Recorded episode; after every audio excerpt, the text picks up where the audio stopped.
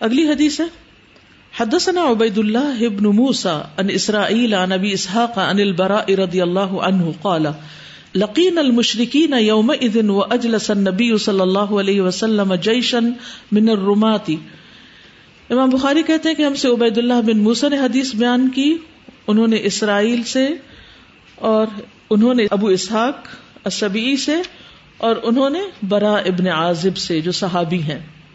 برا ابن عازب کہتے ہیں، قالا، لقین المشرقین یوم ازن ہم نے ملاقات کی یعنی مقابلہ کیا مشرقین کا اس دن یعنی احد کے دن۔ وہ اجلس نبی صلی اللہ علیہ وسلم جیشن من الرماتی اور نبی صلی اللہ علیہ وسلم نے تیر اندازوں کا ایک گروہ جو تھا، یا ایک لشکر جو تھا، وہ بٹھایا یا اس کو متعین کیا۔ ایک خاص مقام پر وہ امر علیہم عبد اللہ اور ان پر امیر بنایا عبد اللہ بن جبیر کو۔ وقالا اور آپ نے انسٹرکشن دی، فرمایا، لا تب یہاں سے ہلنا نہیں، یہاں سے ٹلنا نہیں، یہاں سے سرکنا نہیں، یہاں سے ایک انچ بھی آگے پیچھے نہیں ہونا، یہی رہنا ہے۔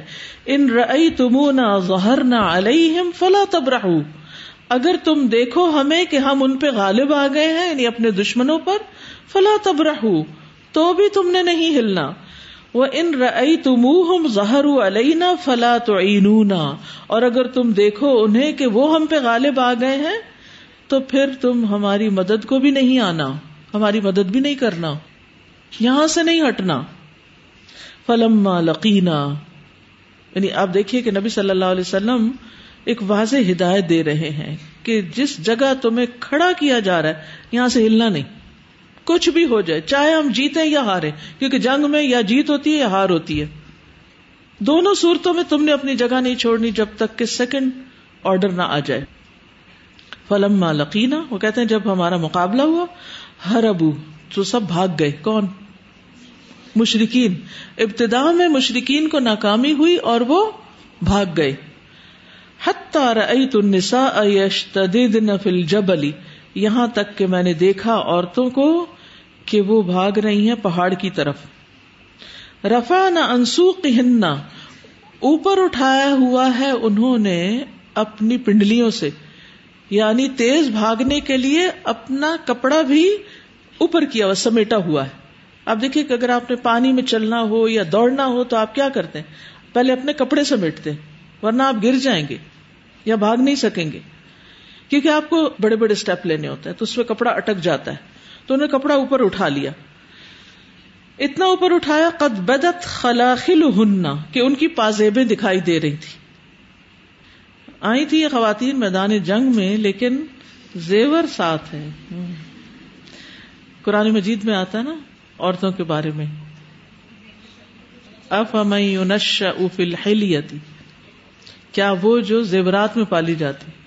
ہم دیکھو کہ چھوٹی چھوٹی بچیاں جو ہوتی ہیں، ان کو جیولری کا بہت شوق ہوتا ہے۔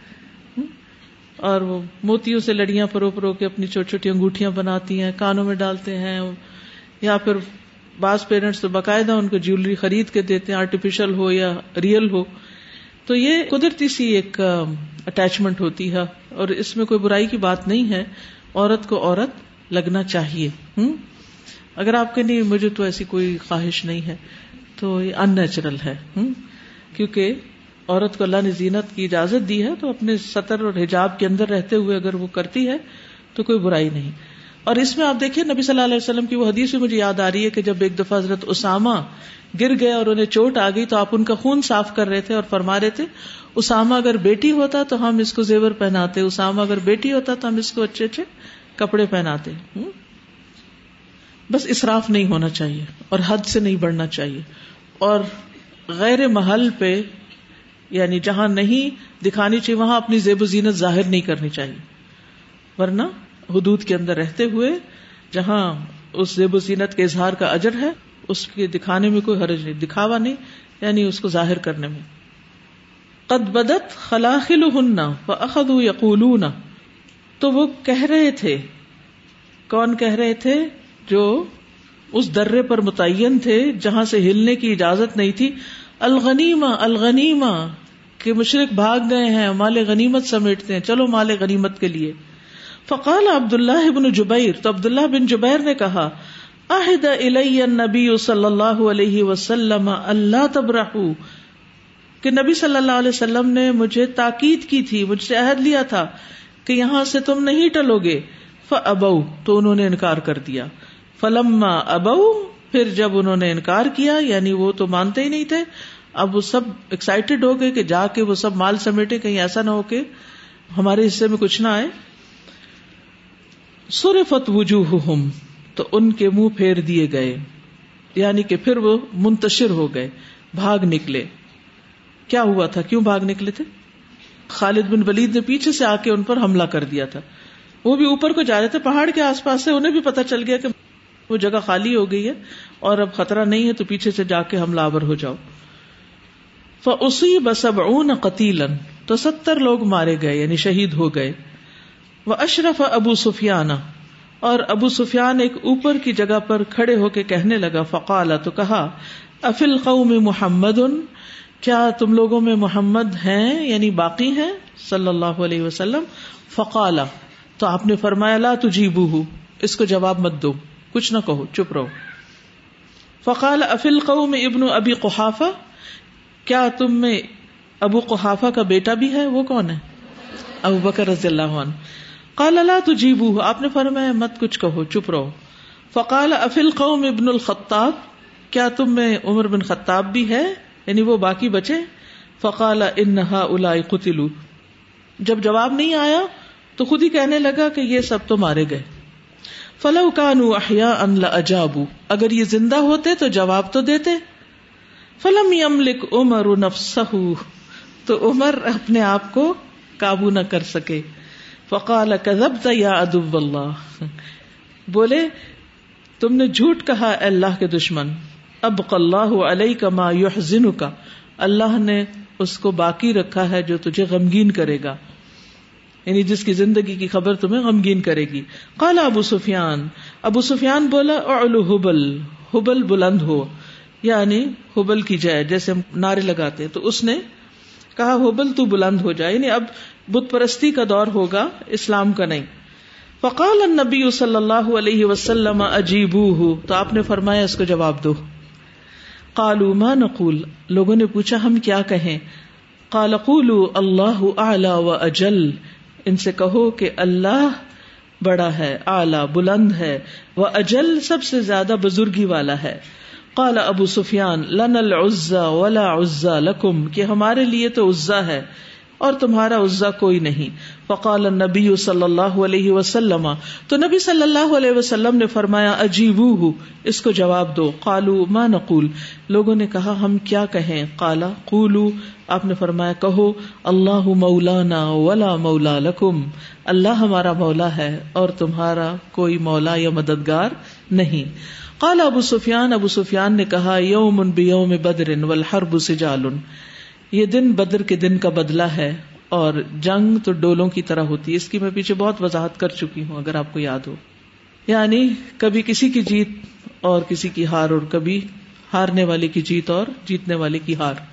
وہ تجدو نہ مسلطن اور تمہیں کچھ مسلح بھی ملے گا یعنی کچھ لاشوں کے ناک کان کترے ہوئے پاؤ گے تم لم آمر بہا، جن کا میں نے حکم نہیں دیا تھا۔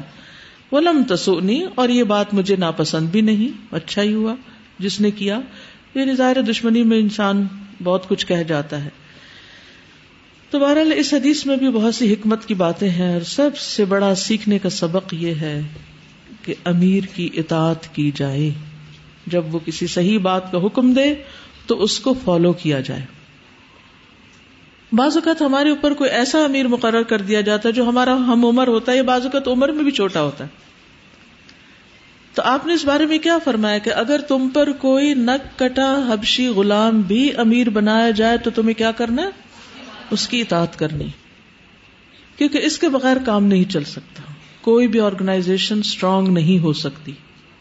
ہاں اگر آپ کو امیر کی بات سے اختلاف ہے تو آپ اس کو اپنی دلیل کے ساتھ قائل کر سکتے ہیں۔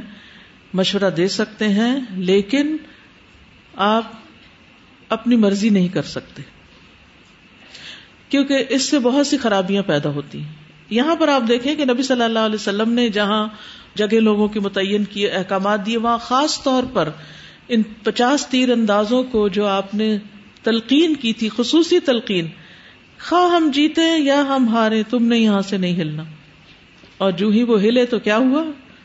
جو ہی وہ اپنی جگہ انہوں نے چھوڑی تو دشمن حملہ آور ہو گیا اور مسلمانوں کے ستر لوگ شہید ہو گئے اور ان پر ایک بہت بڑی آزمائش آ پڑی اور آپ جانتے ہیں کہ نبی صلی اللہ علیہ وسلم کے ارد گرد تقریب دس بارہ لوگ رہ گئے تھے اور ابن قمع نے آپ کو پتھر مارا تو اس کی وجہ سے آپ کا دندان مبارک بھی شہید ہو گیا تھا اور چہرے پر بھی زخم آیا تھا اور آپ کے سر پر جو خود تھی اس کی کڑیاں آپ کے گال میں گھس گئی تھی یعنی ٹوٹ کر۔ اور ابو عبیدہ بن جراہ نے دانتوں سے کھینچ کر نکالا جس میں ان کا ایک دان جو تھا یہ سامنے والے دانت ٹوٹ گئے تھے۔ بہرحال سب سے بڑی بات تو اس حدیث سے یہ سیکھنے کی ہے کہ جب انسان امیر کی خلاف ورزی کرتا ہے تو پھر کیا کیا نقصان ہوتے ہیں؟ لیکن خصوصاً اگر وہ امیر اللہ کے رسول ہوں صلی اللہ علیہ وسلم۔ تو دوسرا سبق جو اس سے ہمیں ملتا ہے وہ یہ ہے کہ سنت کی پیروی اور اطاعت کامیابی کا ذریعہ ہے۔ اگر آپ سنتوں سے منہ موڑیں گے تو زندگی مشکل ہوگی۔ اور یہ سنتیں صرف نماز، روزہ یا حج زکات میں نہیں، بلکہ عام زندگی کے معاملات میں بھی۔ سونے اور جاگنے سے لے کر کھانے، پینے، شادی، بیاہ، فوتگی، موت، میل، ملاقات، ہر معاملے میں نبی صلی اللہ علیہ وسلم کی پیروی کامیابی کی راہ دکھاتی ہے۔ کیونکہ سراط اللہ انعمت علیہم ہی دراصل سراط مستقیم ہے۔ اور ان میں سب سے ٹاپ پر کون ہے جن پر اللہ کا انعام ہوا؟ رسول اللہ صلی اللہ علیہ وسلم۔ ہمارے لیے بہترین رول ماڈل بہترین مربی، بہترین معلم، بہترین رسوا حسنا ان کی زندگی کی ایک ایک چیز ہمارے سامنے ریکارڈیڈ ہے، موجود ہے۔ کچھ بھی ہم سے کھویا نہیں، جو ہماری ضرورت کا تھا، وہ سب محفوظ کر دیا گیا۔ ضرورت اس بات کی کہ ہم اس کو پڑھیں، سمجھیں، سیکھیں اور اس کے مطابق زندگی گزاریں۔ اگر اس سے آپ ہٹیں گے تو مشکلات ہی مشکلات ہیں۔ اور اس کو ایکسپٹ کر لیں گے، اسے قبول کر لیں گے تو کامیابیاں ہی کامیابیاں ہیں۔ اس لیے گہری نظر سے سیرت کا مطالعہ کیا کرے بس جلدی جلدی جلدی نہیں۔ ظاہر ہے کورس میں ٹائم کم ہوتا ہے، اس لیے جلدی جلدی پڑھانا پڑتا ہے، لیکن یہ ایک دفعہ پڑھنے کی چیز نہیں۔ ہر سال دوبارہ سے سیرت پڑھنا شروع کر دیا کریں، اپنے طور پر، یا اس کو دوبارہ سن لیا۔ بہت اچھے اچھے لیکچرز ہیں سیرا پر، اردو میں، انگلش میں۔ تو ان کو آپ سنتے رہیں، اپنا مطالعہ بڑھاتے رہے اور اس کے ساتھ، جس کو قرآن نے حکمت کہا، آپ صلی اللہ علیہ وسلم کی حدیث اس کو اپنی زندگی کا ایک لازمی حصہ بنا لیں۔ وہاں سے حکمت آئے گی۔ اور جسے حکمت دی گئی، اسے خیر کثیر نصیب ہو گئی۔ اور حکمت کون دیتا ہے؟ اللہ دیتا ہے۔ لیکن کیسے دیتا ہے؟ جب ہم وہ طریقہ اختیار کریں جہاں سے حکمت ملتی ہے، تو اللہ تعالیٰ پھر آسانی بھی کر دیتا ہے، توفیق بھی دے دیتا ہے۔ ہمیں گہری سمجھ بوجھ عطا کر دیتا ہے۔ پھر ایک اور چیز جو یہاں پتہ چلتی ہے، وہ یہ کہ مشرقین کے صرف مرد نہیں، عورتیں بھی ان کے مشن میں شامل تھیں۔ اسی طرح دین کے کام میں ہم دیکھتے ہیں کہ حضرت عائشہ جنگ عہد میں کیا کر رہی تھی؟ اگرچہ عمر میں کم تھی، لیکن وہ بھی زخمیوں کو پانی پلا رہی تھی۔ ام سلیم بھی اور صحابیات بھی۔ تو ہر جنگ میں کسی نہ کسی طرح خواتین کا حصہ بھی رہا ہے، جو کہ ایک مشکل ترین کام تھا۔ ان پہ فرض نہیں تھا۔ لیکن جس جس کے لیے جو سہولت اور آسانی تھی، اس کے مطابق اس نے اپنے حصے کا کام کیا۔ تو دین کا کام جب بھی ہوتا ہے وہ صرف مردوں کے لیے نہیں ہوتا، عورتیں بھی اپنے حالات اور اپنے وسائل کے اعتبار سے اس میں حصہ ڈال سکتی ہیں۔ کبھی مال کے ساتھ، جیسے صحابیات نے صدقہ خیرات کیا اپنے زیورات کا، اور کبھی علم کے ساتھ، جیسے حضرت عائشہ رضی اللہ تعالیٰ عنہ اور ان کے علاوہ بھی دیگر ازواج اور باقی صحابیات۔ اور کبھی جنگ میں جانے کی ضرورت پڑی تو اس وقت بھی، تو دین کی خدمت صرف مردوں کا کام نہیں، عورتوں کا کام بھی ہے۔ اور آپ دیکھیے کہ اس وقت دنیا بھر میں ہر میدان میں خواتین اپنے اپنے جوہر دکھا رہی ہیں۔ تو میں نہیں کہتی کہ انسان بلائنڈلی لوگوں کو فالو کرنا شروع کر دے، لیکن ہم میں سے ہر شخص یہ دیکھے کہ اس کی جسمانی قوت کیسی ہے، قلبی یا ایمانی قوت کیسی ہے، دماغی قوت کیسی ہے، اور ان قوتوں کو ہم کس طرح دین کے لیے استعمال کر سکتے ہیں۔ اللہ نے ہمیں لکھنے کی صلاحیت دی ہے، بولنے کی دی ہے، جسمانی قوت کے ساتھ بہت کچھ اور کام کرنے کی دی ہے۔ تو ہمیں بھی اپنا حصہ ڈالنا چاہیے۔ ایک اور بات یہ پتہ چلتی ہے کہ مال جو ہے وہ بہت بڑا فتنہ ہے۔ کیونکہ ان لوگوں کا ارادہ نہیں تھا وہاں سے اترنے کا۔ انہیں بات سمجھ آ گئی تھی، انہوں نے سن لی تھی۔ لیکن جو ہی مال سامنے آیا تو بھول گئے۔ کیا بھول گئے؟ حکم بھول گئے انسٹرکشن بھول گئے، مقصد بھول گئے۔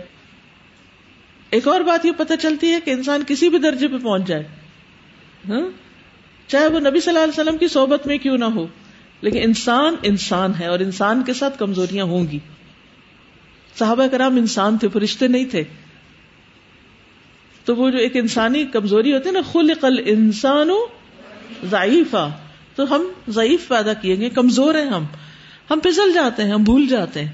پھر کس چیز کی ضرورت ہوتی ہے؟ کیا کیا جائے؟ یاد دہانی، ریمائنڈر۔ اور جب ہم بھولتے اور غلطی کرتے ہیں تو پھر اللہ تعالی جو جتنا محبوب ہوتا ہے اس کو اتنی جلدی پکڑ لیتا ہے۔ فوراً ہی آپ نے اکثر دیکھا ہوگا، ادھر آپ نے کچھ کیا اور ادھر کچھ نہ کچھ مسئلہ پیش آ گیا۔ تو یہ اللہ کی محبت کی نشانی ہوتی ہے، وہ ہمیں جگاتا ہے کہ دیکھو تم کدھر جا رہے ہو، کیا کر رہے ہو۔ اس وقت تو نبی صلی اللہ علیہ وسلم موجود تھے، وہی آ رہی تھی ڈائریکٹ پتا چلتا تھا، لیکن اب بھی انڈائریکٹلی ہمیں سمجھایا جاتا ہے۔ اگر ہم سمجھنے والے ہوں ہمارے کان کھلے ہوں، دل کی آنکھوں سے دیکھنے والے ہوں، تو بڑے سبق ہوتے ہیں اپنی غلطیوں سے سیکھنے کے۔ تو عقل مند ہوتے ہیں وہ جو اپنی غلطیوں سے سیکھتے ہیں۔ یعنی یہ نہیں ہو سکتا ہم غلطی نہ کریں۔ کبھی بھول کے کریں گے، کبھی جذبات میں آ کے کریں گے، کبھی کسی طرح غفلت ہو جائے گی، کبھی کوئی وجہ ہو سکتی ہے۔ لیکن اس کے بعد کیا ہے؟ کہ انسان پھر اصلاح کر لے۔ اور ایک اور بات جو سیکھنے کی ملتی ہے وہ یہ کہ جو ہی انہوں نے وہ جگہ چھوڑی سور فت وجوہ پھیر دیے گئے ان کے چہرے۔ یعنی وہ ایک جماعت جتھا نہیں رہے، بلکہ بگھر گئے منتشر ہو گئے۔ دشمن حملہ آور ہو گیا تر بتر ہو گئے۔ مال کی محبت تفرقہ بازی کا سبب بھی بنتی ہے۔ اختلاف کا سبب اور تفرقہ بازی کا سبب۔ یہ بہت سی خرابیوں کی جڑ ہوتی۔ مال ہماری ضرورت ہے۔ ہم اس کے بغیر رہ نہیں سکتے۔ لیکن اگر دین کی کوششوں میں مال پرائرٹی ہو جائے، تو برکتیں اٹھ جاتی ہیں، کام خراب ہو جاتے ہیں۔ آپ دیکھیے کہ جو جو انسان آگے بڑھتا ہے تو انسان کا انٹریکشن مال سے کسی نہ کسی جگہ پر ہوتا ہے۔ کبھی وہ اللہ کی خاطر مال جمع کرتا ہے، کسی خزانے پر متعین ہو سکتا ہے۔ وہاں اگر لمحے بھر کے لیے بھی لالچ آ گئی کہ اس میں سے میں خود اپنے لیے کچھ نکال لوں یا کوئی بھی فائدہ یہاں سے اٹھا لوں تو آپ کو پتا ہے کہ جب ایک شخص جنگ میں شہید ہوا، لوگوں نے اسے شہادت کی خوشخبری دی، تو آپ نے کیا فرمایا کہ اس کے اوپر آگ کی چادر چھا رہی ہے؟ کیوں؟ مال غنیمت میں سے جو اس نے چرا لی تھی۔ تو بڑے سے بڑی کوششیں اور قربانیاں ضائع ہو جاتی ہیں۔ جب مال کی محبت میں انسان کچھ بھی خیانت کر بیٹھے۔ پھر اسی طرح بعض اوقات یہ ہوتا ہے کہ ہم ایک کام دین کی تبلیغ کے لیے شروع کرتے ہیں۔ اس میں ہمیں کچھ مالی فائدہ ہونے لگتا ہے اور اس فائدے کو بھی ہم چاہتے ہیں کہ پھر دین میں لگائیں، لیکن کبھی شیطان بہکا دیتا ہے اور ہم دین کی تبلیغ پیچھے چھوڑ کے صرف اس کام سے پیسہ کمانا مقصود بنا لیتے ہیں۔ وہاں سے بھی بے برکتی ہوتی ہے اور وہاں بھی پھر اللہ سبحان و تعالی انسان کو طرح طرح کی آزمائشوں میں ڈالتا ہے۔ تو دین کی خدمت خالص جذبے کے ساتھ ہونی چاہیے، پھر برکت ہوگی۔ اسے دنیاوی مقاصد اور دنیاوی مفادات کے لیے استعمال نہ کرے۔ دوسری طرف اللہ پہ بھروسہ رکھے کہ ایسا نہیں ہو سکتا کہ جو آپ کا رازق ہے وہ آپ کو بھول جائے۔ وہ آپ کی ضروریات پوری کرے گا۔ میت تقلّہ یجعل له مخرجا ويرزقه من حيث لا يحتسب اللہ وہاں سے رزق دے گا، آپ سوچ بھی نہیں سکتے۔ وہ ضرور آپ کی ضرورت پوری کرے گا۔ لیکن آپ اپنے دل کا جائزہ لیتے رہیں کہ میں نے اگر یہ کام شروع کیا ہے تو کس غرض سے شروع کیا؟ کیوں شروع کیا؟ میں اگر دین پڑھ رہی تو کیوں پڑھ رہی ہوں؟ اگر پڑھا رہی ہوں تو کیوں پڑھا رہی ہوں؟ اگر آئندہ پڑھانا چاہتی ہوں تو کیوں پڑھانا چاہتی ہوں؟ اس سے کیا حاصل کرنا چاہتی ہوں؟ اللہ کا چہرہ، اللہ کا دیدار، اللہ کی رضا یا دنیا کے چند حقیر فائدے جو ہاتھوں سے جانے ہی والے ٹھیک ہے؟ کیونکہ اس سے دین کے کام میں برکت نہ ہوگی۔ پھر اس کے بعد ایک اور سبق یہاں سے یہ ملتا ہے کہ نبی صلی اللہ علیہ وسلم نے ابو سفیان کے ناروں کا جواب نہیں دینے دیا پہلے۔ وہ کیوں؟ اچھی طرح وہ خوش ہو لے اصل میں حقیقت اس سے برعکس تھی نا۔ حقیقت اس سے برعکس۔ ہر بات کا ہر وقت جواب دینا ضروری نہیں ہوتا۔ رات ایک میٹنگ میں ایک بچی نے اپنا ایک مسئلہ بتایا اور اس پر اچھی گفتگو ہو گئی، کچھ اور فائدے کی باتیں ہو گئی۔ اس کے بعد بات کسی اور طرف مڑ گئی۔ پھر وہ آخر میں میں نے ایک نصیحت کی، جو ابھی دوبارہ بھی میں نے آپ کو کی ہے کہ جب بھی کوئی غم، تکلیف، پریشانی آئے تو کیا کرے اس وقت کو کیش کرے اور اس شدت میں اللہ کو پکارے دیکھیے، شدت کی کمی سے دعا میں بھی کمی واقع ہو جاتی۔ غم کی شدت میں دعا شدید ترین ہوتی۔ وہ دعا جو اس وقت ہوتی ہے وہ عام حالات میں نہیں ہوتی، چاہے ہم وہ یاد کر کے بھی اس مشکل کو دعا کریں۔ تو اس موقع سے فائدہ اٹھائیں۔ اور میرے ذہن میں قطن نہیں رہا کہ اس سے پہلے کوئی مسئلہ کس کا کیا ڈسکس ہو۔ میرے ذہن سے خیال بھی نکل گیا اس کا۔ جب میں اٹھی تو اس بچی نے ایک چٹ دی کہ میں نے اس لیے نہیں آپ کو اپنا مسئلہ بتایا تھا۔ میں اللہ ہی سے دعا کرتی۔ حالانکہ مقصد یہ ہرگز نہیں تھا کہ میں اس کو ٹانٹ کروں یا اس کو سناؤں یا اس کی خاطر یہ بات کروں۔ تو اپنا دفاع کرنے کی ضرورت نہیں تھی۔ لیکن اکثر یہی ہوتا ہے کہ جب کوئی بات کرتا ہے تو ہمیں لگتا ہے یہ ہمیں سنا رہا ہے۔ ہو سکتا ہے اس وقت بھی شاید آپ میں سے کوئی کسی پوائنٹ پہ سوچے کہ یہ کوئی ہماری بات ہمیں اب سنا رہی ہے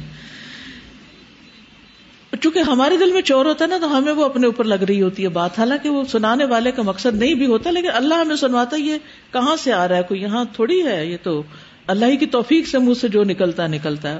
اور اللہ تعالیٰ مجھ پر بھی اور آپ پر رحم کرتا ہے۔ اگر کسی مجلس میں ہمارے منہ سے کوئی خیر کی بات نکلوا دیتا ہے۔ یہ اللہ ہی کی رحمت ہوتی ہے کہ ہمیں کسی طرح بھی کوئی ڈائریکشن مل جائے، کسی سوال کا جواب، کسی کنفیوژن یا الجھن سے نجات مل جائے۔ تو یہ ایک عام مشکل ہے ہم سب میں۔ اب یہ اس کا کیا تھا؟ افیق و محمد؟ تو ہم کہتے، کیوں نہیں؟ سارے اکٹھے بولتے، اس نے نعرہ لگایا تھا ادھر سے سارے۔ جی جی بالکل، تم کیا سوچتے ہو؟ ہیں، بالکل ہیں۔ ابھی زندہ ہے لیکن آپ نے کیا فرمایا؟ چپ رہو۔ یہ بھی تربیت کا ایک انداز تھا۔ ہر وقت ہر بات کا جواب دینا، اپنا دفاع کرنا، اس سے بعض اوقات اور الجھنے پیدا ہو جاتی ہیں۔ اور وہ دوسرے پر بھی گراں ہوتا ہے۔ اگر مثلا کسی کی نیت نہیں بھی تھی آپ پہ چوٹ کرنے کی اور آپ کو لگی تو بھی ٹھیک ہے، کوئی بات نہیں اگنور کر دیں اس کو۔ اور اگر اس کی تھی بھی تو بھی اس کو اتنا زیادہ نہ سیریس لیں۔ ٹھیک ہے، وہ کہنے والا جو مرضی کہے، مگر میرا دل اور میرے جذبات میرے کنٹرول میں ہونے چاہیے۔ میں کیوں اپنے آپ کو کسی کی باتوں کے تابع کروں؟ کوئی اگر مجھے چوٹ مارا تو میں کیوں کھاؤں؟ اگر کوئی شخص ہماری طرف کچھ اٹھا کے پھینکنا چاہے، تو ہم کیا کریں گے؟ مار نہیں کھائیں گے، فوراً ہٹیں گے۔ انسٹنٹ ریئیکشن ہم چوٹ نہیں لگنے دیتے۔ لیکن افسوس کی بات ہے کہ باتوں کی چوٹ ہم کھائی جاتے ہیں کھائی جاتے ہیں۔ کوئی بات ہمیں سناتا یا نہیں، سناتا اس کو ہم اپنے اوپر لیے جاتے ہیں، لیے جاتے ہیں۔ کس قدر اپنے اوپر ظلم کرتے ہیں۔ سمجھ آئی؟ پھر نہیں ہٹتے ہم۔ پھر تو نہیں، بھی تو سامنے آتے ہیں۔ مارو مجھے اور۔ کوئی مار رہا ہے نا؟ اگنور مارنے دیں۔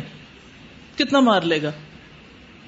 کیونکہ ہر بات پہ ہرٹ ہو جانا، ہر بات پہ سینسیٹیو ہو جانا، ہر بات کو سنجیدگی سے لے لینا، ہر بات کے پیچھے پڑ جانا، یہ زندگی ضائع کرنے والی باتیں کسی کو ہو سکتا ہے پتہ نہیں کس بات پہ غصہ ہو، اس کے پیچھے پتہ نہیں کیا کہانی ہو، اور وہ بےچارا اپنے حال سے مجبور ہے۔ تو ہم کیوں نشانہ بنے اس کا؟ ہم نے کسی کی باتوں کا نشانہ نہیں بننا، اور نہ اپنے آپ کو اس طرح مظلوم ثابت کرنا ہے کہ بس ہم مصیبت میں خود کو ہاں ٹھیک ہے، وہ کہتا کہ میں تو ایسی نہیں ہوں۔ مجھے نہیں پرواہ۔ دیکھیے، یہ سب یہاں ہوتا ہے نا، ہم جس طرح اپنے آپ کو ٹرین کریں۔ آپ چاہیں تو سب کچھ لے لیں، اپنے اوپر بوجھ ڈال لیں، جتنا چاہیں لاد لیں، اور چاہیں تو آپ اس کو اسی وقت جھٹک کے ہٹا کے آگے نکل جائیں۔ تو اپنے آپ کو ٹرین کریں اس کے لیے۔ آپ سوچئے کہ اتنی بڑی تکلیف سے مسلمان گزرے، ستر لوگ شہید پڑے ہوئے ہیں، منتشر ہیں دشمن کامیاب ہو کے اوپر کھڑا ہو کے کہہ رہا ہے ہاں تم بچ گئے ہو، فلاں بچ گیا، فلاں بچ گیا۔ وہ کہتے چپ رہو، کوئی ضرورت نہیں بتانے کی۔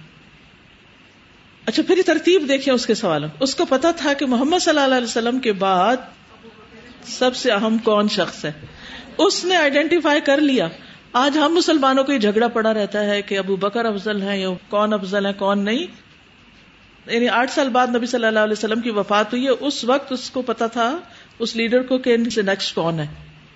اور پھر اگلی ترتیب میں کون ہے؟ عمر بن خطاب ہے۔ وہی ترتیب خلافت میں آئی، وہی ترتیب دفن میں آئی، جہاں وہ تینوں دفن ہوئے ہیں۔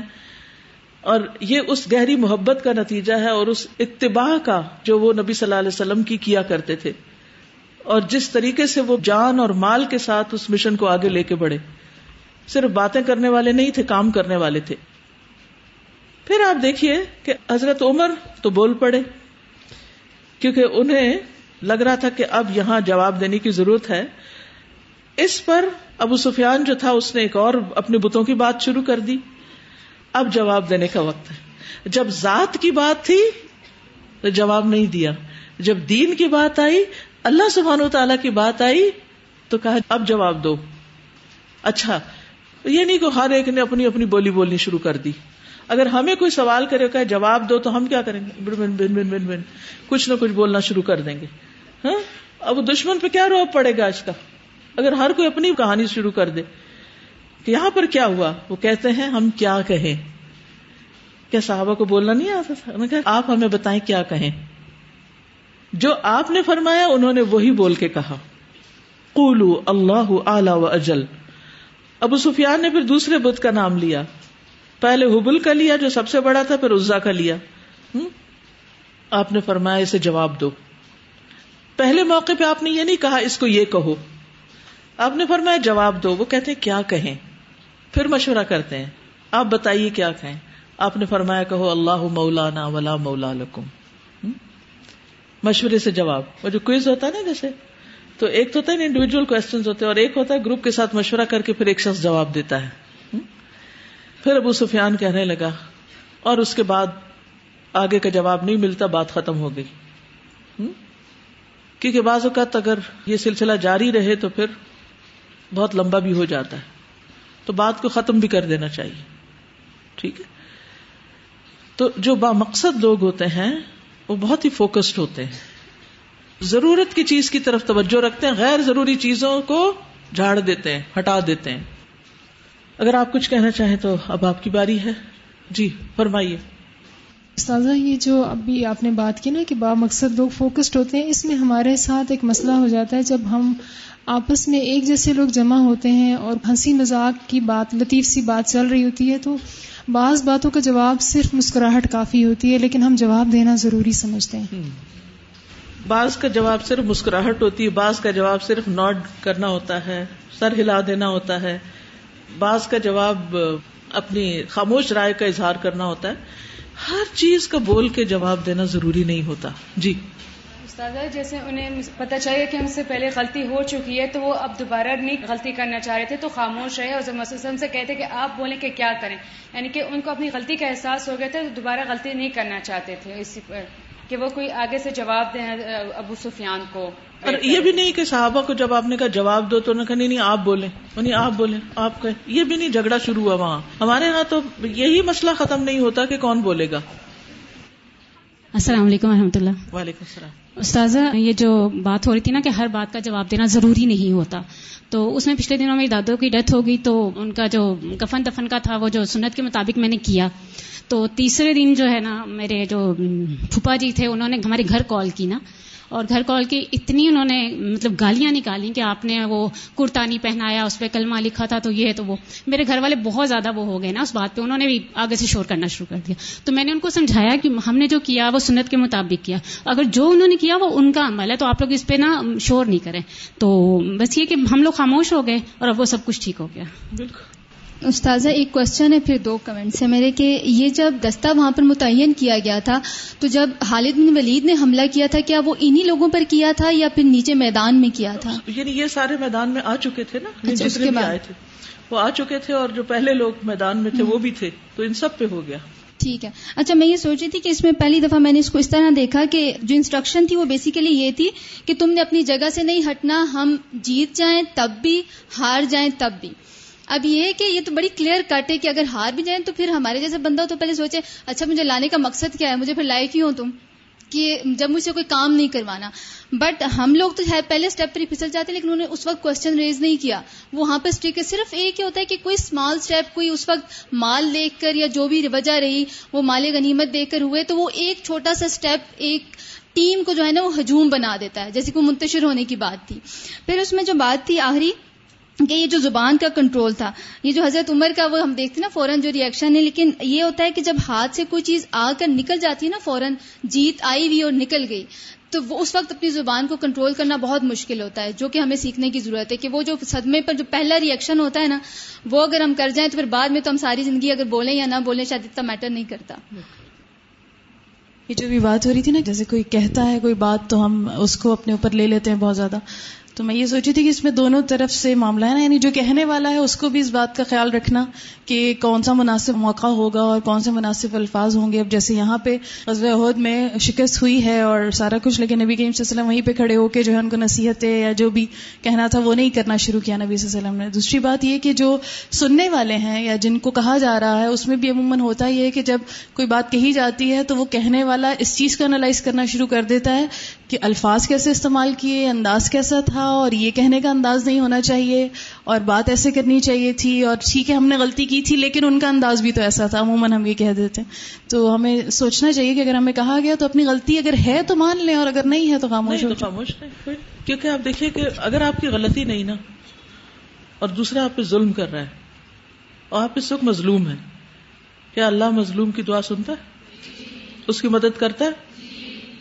تو وعدے پہ یقین رکھے نا، تھوڑا سا صبر کر جائیں، پھر دیکھیں کیا ہوتا ہے۔ اور اس جنگ میں بھی اللہ نے اپنا وعدہ، مدد کا پورا کیا تھا۔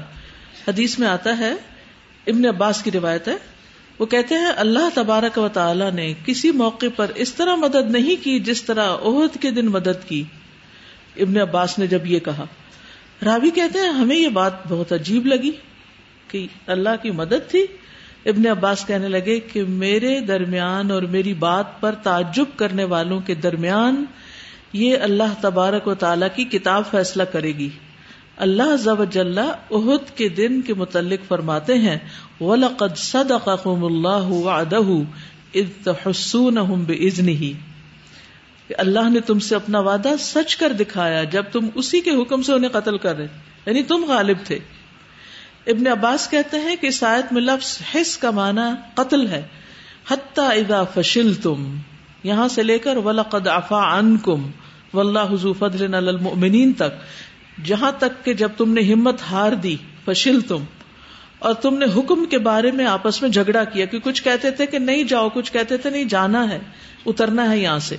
اور تم نے نافرمانی کی، اس کے بعد کہ اس نے تمہیں وہ چیز دکھا دی جسے تم پسند کرتے تھے۔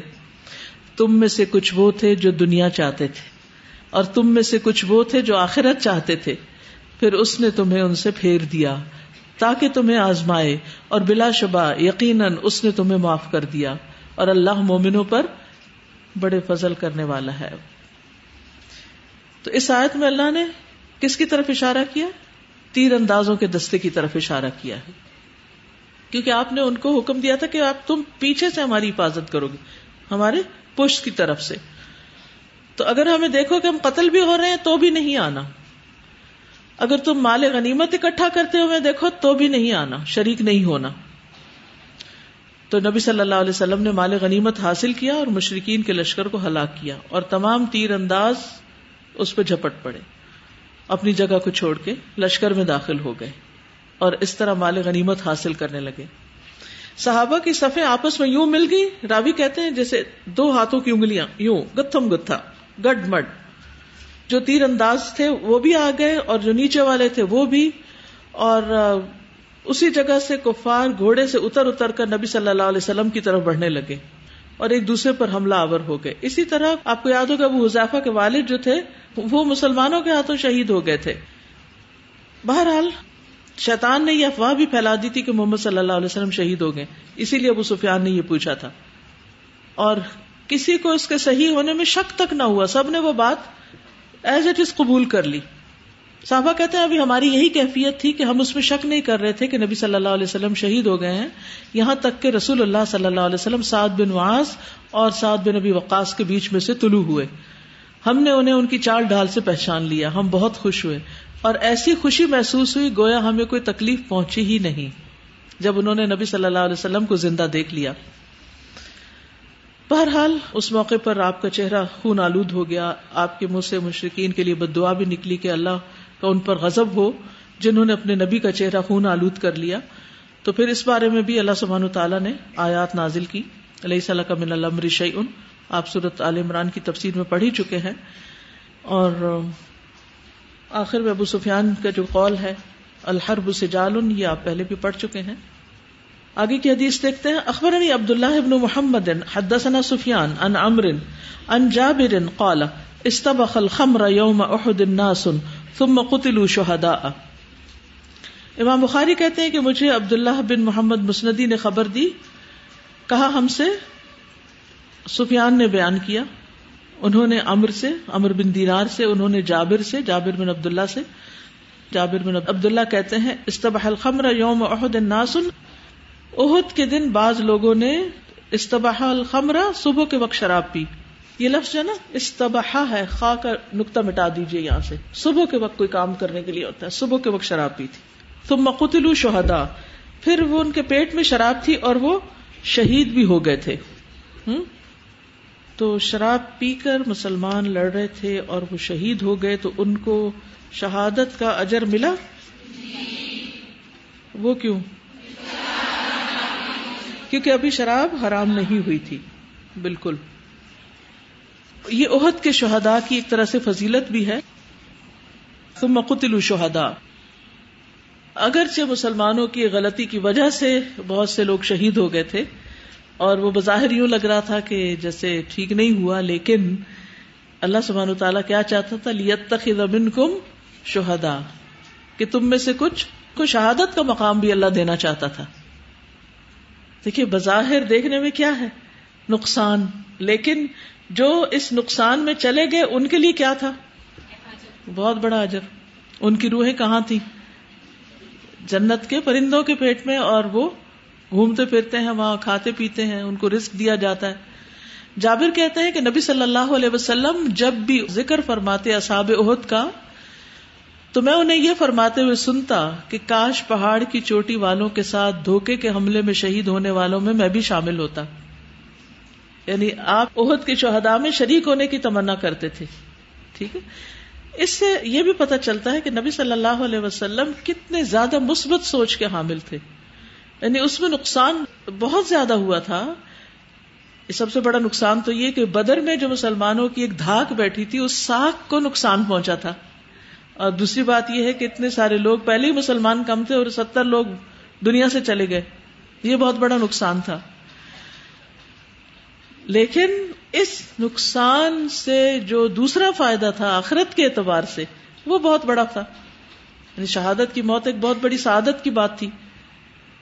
اور آپ نے ان کے بارے میں فرمایا کہ جب تمہارے بھائی عہد میں شہید کر دیے گئے، تو اللہ تعالیٰ نے ان کی روحوں کو سبز رنگ کے پرندوں کے پیٹ میں کر دیا جو جنت کی نہروں پہ آتے ہیں، وہاں کے پھل کھاتے ہیں، پھر سونے کی قندیلوں میں لوٹ جاتے ہیں جو عرش کے سائے میں لٹک رہی ہیں۔ کہاں مقام ملا ان کو؟ عرش کے سائے میں لٹکتی قندیلوں میں۔ سبحان اللہ، یہ چھوٹا مقام ہے۔ تو سبق کیا ہے؟ کسی بھی نقصان یا فائدے کو صرف دنیا کی نظر سے مت دیکھیں۔ آپ دیکھیے کہ اینڈ کیا ہے، انجام کیا ہے، آخر کہاں لگی، حاصل کیا ہوا، ہمیشہ کے لیے کیا اچیو کیا۔ دنیا کی ہر کامیابی عارضی کامیابی ہے اور آخرت کی کامیابی ہمیشہ کی کامیابی ہے۔ تو جب ان شہیدوں نے وہاں کے کھانے اور مزے اور آرام اور راحت اور وہ سبزہ اور وہ سب کچھ دیکھا ان کے دل میں ایک حسرت پیدا ہوئی، کیا؟ کون ہے جو ہمارا یہ پیغام ہمارے بھائیوں تک پہنچا دے کہ ہم جنت میں زندہ ہیں؟ ہمیں رسک دیا جاتا ہے تاکہ وہ جہاد سے بے رغبت نہ ہو جائیں، لڑائی میں بزدلی نہ دکھائیں۔ بس اللہ سبحان تعالیٰ نے فرمایا کہ تمہارا یہ پیغام میں انہیں پہنچا دوں گا۔ ولا تحسبن الذين قتلوا في سبيل الله امواتا بل احياء عند ربهم يرزقون تو ان لوگوں کو جو اللہ کے راستے میں قتل کر دیے گئے، ہرگز مردہ گمان نہ کرو، بلکہ وہ زندہ ہیں، اپنے رب کے پاس رزق دیے جاتے ہیں۔ آپ نے شہدا کے بارے میں فرمایا کہ انہیں غسل مت دو، کیونکہ قیامت کے دن ان کے ہر زخم اور خون سے مشک کی خوشبو آ رہی ہوگی۔ نبی صلی اللہ علیہ وسلم نے ان کی نماز جنازہ بھی نہیں پڑھائی تھی، کیونکہ شہید کی نماز جنازہ نہیں ہوتی۔ اور جو آٹھویں سال جا کے وہ دعا تھی ایک طرح سے بیسیکلی استاذہ جب ایگزیکٹلی یہ لوگ شہید ہوئیں گے اس وقت تو وہ لوگ مال غنیمت ہی لے رہے تھے نہیں تو نہیں کر رہے تھے لیکن اس کے باوجود اس میں شرکت کی نیت کی وجہ سے وہ جو چھوٹی سی غلطی تھی اس کو بھی ساتھ ہی معاف کر دیا گیا اور ان کو اعلیٰ مقام دے دیا گیا۔ کیونکہ شہید کے سارے گناہ معاف کر دی جاتے ہیں سوائے ابل تو قرض لیا نہ کریں۔ اگر وسائل کم ہو تو جتنی چادر اتنا پاؤں پھیلائے۔ اگر چادر چھوٹی ہو جائے تو کیا کرے؟ پاؤں سکیڑ لیں خرچے کم کر لیں ٹھیک ہے نا؟ لیکن بازو کا تھکی کی ضرورت پیش آ بھی جاتی۔ تو صورت میں لے اور دینے کی نیت سے لے۔ جو دینے کی نیت سے لیتا ہے، اللہ اس کی مدد کرتا ہے۔ اللہ مقروض کی مدد کرتا ہے۔ اور پھر جو دینے کی نیت نہ رکھے، پھر اس کی پکڑ بھی بڑی سخت ہے۔ اتنا بڑا ریوارڈ جو ہے، وہ ختم بھی ہو سکتا ہے۔